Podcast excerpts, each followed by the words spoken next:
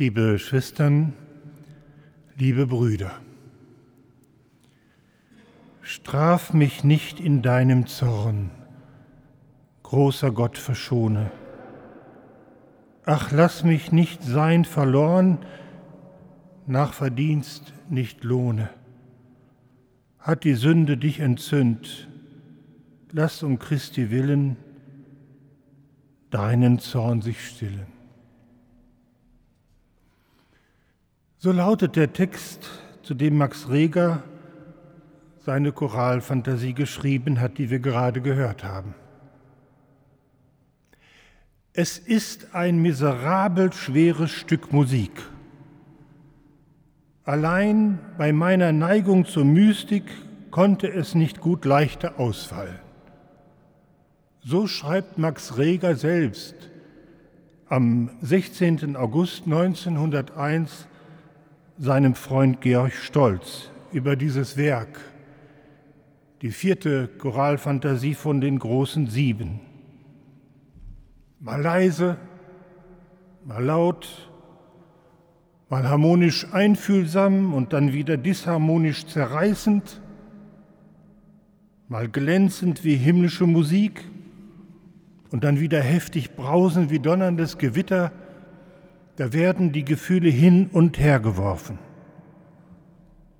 Unvermittelte Kontraste von zartestem Pianissimo und gewaltigstem Fortissimo. Hat Gott Gefühle, so wie die Musik sie uns gerade schwer und geheimnisvoll, zart und wohlklingend und dann wieder brausend beängstigend vorgespielt hat? Und ist das heute noch unser Glaube, dass Gott zornig werden kann? Was muss geschehen, damit Gott sanftmütig und gnädig sich uns zuwendet? Sind das heute noch unsere Fragen? Haben die bei Gott ein besonderes Glück, die sich anständig verhalten? Und bepunktet Gott unser Leben so wie ein Lehrer die Zensuren in sein rotes Buch hineinschreibt, um dann später zu bestimmen, ob wir versetzt oder nicht versetzt werden? Rechnet Gott am Ende ab, wenn wir vor der Himmelspforte stehen? Und gewährt er uns dann bei einer bestimmten Punktzahl Einlass und bei einer anderen eben halt vielleicht nicht? Solche Fragen können das Herz schwer werden lassen und spielen immer wieder phasenweise in unserem Leben, da bin ich sicher, eine Rolle. Weil sie uns die Frage ins Herz legen, die da heißt, wie ist denn dieser Himmel, auf den wir zugehen und den Jesus Christus verkündet hat? Jedenfalls ist das die Frage, liebe Schwestern und Brüder, wie der Himmel ist, eine Frage, die ich seit meiner Kindheit in meinem Herzen trage. Vom Himmel war oft in meiner Kindheit die Rede. Und ebenso von der Hölle. Da war auch vom zornigen Gott die Rede, aber ebenso vom Liebenden, der hilft und beisteht. Dabei waren die Karten klar gemischt. Bist du artig, dann kommst du in den Himmel. Hältst du dich nicht an die Regeln, Tust du das nicht, was dir gesagt worden ist, dann ist die Seele schnell befleckt und die Gefahr ist groß, dass du in die Hölle kommst. Unter solchen pädagogischen Maßnahmen, die man damals religiös ziemlich ausgebeutet hat, beginnt man darüber nachzudenken, was der Himmel bzw. Die, die Hölle bedeutet. Und um das auszumessen, bedarf es Bilder. Aber damit nicht genug. Die Bilder vom Himmel und der Hölle führen immer auch in die Frage, welches Bild habe ich von Gott? Wie ist Gott? Ich habe damals wirklich gefragt, ob der liebe Gott sich auch so aufregen kann, wie mein Vater und meine Mutter sich aufregen konnten, wenn ich etwas angestellt hatte. Und ebenso habe ich mich gefragt, ob Gott genauso zärtlich und liebevoll mir zugewandt sein kann, wie das oft meine Eltern mir gegenüber gewesen sind. Nun, der Seher in der geheimen Offenbarung hat ein eigenes Bild vom Himmel. Um es zu verstehen, gilt es sich kurz daran zu erinnern. Er schreibt das letzte Buch des Neuen Testamentes in einer Zeit, in der die Christen in der Minderheit der Gesellschaft leben. Die Herausforderung ist groß, den Glauben treu zu leben und am Glauben an Jesus Christus festzuhalten.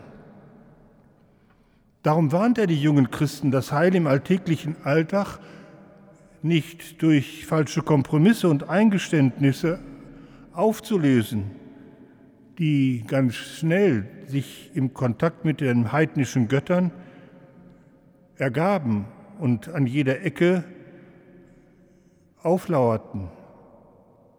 Die Verheißungsbilder einer neuen Welt und des neuen Jerusalems sollten die Leserinnen und Leser zum Festhalten am Glauben ermutigen und sie stärken in den Anfechtungen und Bedrängnissen der damaligen Zeit.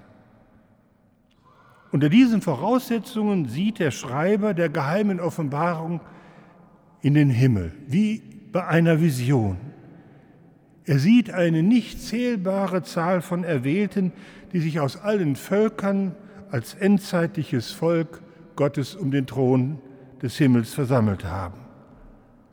Sie tragen weiße Gewänder, die anzeigen, dass sie sich im Glauben bewährt haben und dadurch zur Vollendung gelangt sind. Sie tragen Palmzweige in den Händen als Zeichen des Sieges, den sie errungen haben, weil sie den Versuchungen standgehalten und an Jesus Christus festgehalten haben. Das paradoxe Bild von den Gewändern, die im Blut des Lammes reingewaschen wurden, verweist auf das Heil und die Erlösung, die ihnen durch den Kreuzestod Jesu zuteil wurde. Es ist interessant, dass an dieser Stelle die Begründung ihrer Erlösung nicht vorrangig durch das eigene Tun behauptet wird sondern als eine Frucht der Erlösungstat Jesu beschrieben wird. Eine Frucht, die einem zu eigen wird durch die Taufe. Und ein weiteres gilt es festzuhalten, erlöst zu sein, bewahrt nicht vor Bedrängnis und Leid, nicht vor Trübsal und Anfechtung in dieser Erdenzeit.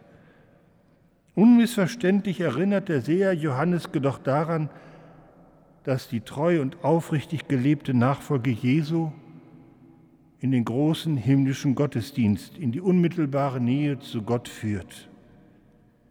In der Freude über die Geretteten singen die Engel das Loblied und ehren Gott mit sieben göttlichen Prädikaten Lob, Herrlichkeit, Weisheit, Dank, Ehre, Macht und Stärke die fallen allein Gott zu.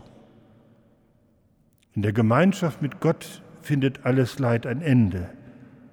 Und das Lamm, das in der Mitte vor dem Thron sich zeigt, gilt als der gute Hirte, der die Geretteten zu den Quellen des Lebens führt. Können solche Bilder aus den vergangenen Jahrtausenden uns heutigen ermutigen, anstoßen, bewegen, die Nachfolge Christi freudig zu leben? Auch und besonders in einer Zeit, in der wir weniger werden und nicht mehr die Mehrheit der Bevölkerung abbilden? Woraus lebt der christliche Glaube in der Diaspora, in der Minderheit? Entlarven diese Bilder vom himmlischen Jerusalem als Ort des Heiles und der Rettung nicht eine Haltung die zu sehr nach Vertröstung schmeckt? Helfen uns solche Bilder von der endzeitlichen Vollendung angesichts der Bilder von Krieg, Zerstörung und Naturkatastrophen und entsetzlicher Armut, die uns täglich in den Nachrichtensendungen vor Augen gehalten werden? Wir leben doch eher in einer Welt, in der es gilt, Verantwortung zu übernehmen. Eine bessere Zukunft gestaltet sich nicht schon durch ein eben halt glorreiches Himmelsbild. Es liegt in unserer Macht, für eine bessere Welt einzutreten. Und die bessere Zukunft, in wessen Hand soll sie liegen, wenn nicht in unserer? Ist da nicht unsere Machbarkeit gefordert? Und ist Veränderung auf Zukunft hin nicht zuallererst das Produkt unserer Vernunft und weniger die Konsequenz von frommen Bildern? Sehr eindrücklich und präzise hat vor längerer Zeit der Philosoph Helmut Kuhn vor der Gefahr einer machbaren Zukunft gewarnt, die allein nur auf menschliche Vernunft rekurriert. Er schreibt, im Übrigen aber heißt gut für den Zukunftsgläubigen das Zeitgemäße und jeweils spätere, denn Geschichte ist Fortschritt. Gut sein heißt fortschrittlich sein. Das Böse ist die Rückschrittlichkeit. Die Vertikale wird durch die Horizontale ersetzt. Nicht mehr sursum corde, erhebet die Herzen, lautet der Imperativ, sondern seid Avantgardisten, fortschrittliche Erneuerer. Die Vergangenheit, das, wovon du dich emanzipieren musst. Die Gegenwart, das Objekt der Gesellschaftskritik. Die Zukunft, das, was noch oder noch nicht ist, ist alles. Sie ist das aktivierte Nichts, die parasitische Spinne, die, solange sie noch Appetit hat, die Wirklichkeit mit ideologischen Gespinste und Funkennetzen überzieht. Ob wir das nicht gerade erleben, liebe Schwestern und Brüder? wie der absolut gesetzte Fortschrittsglaube als das allein Gute durch den Menschen in die Sackgasse der Ökologie und der kriegerischen Menschenverachtung geführt hat?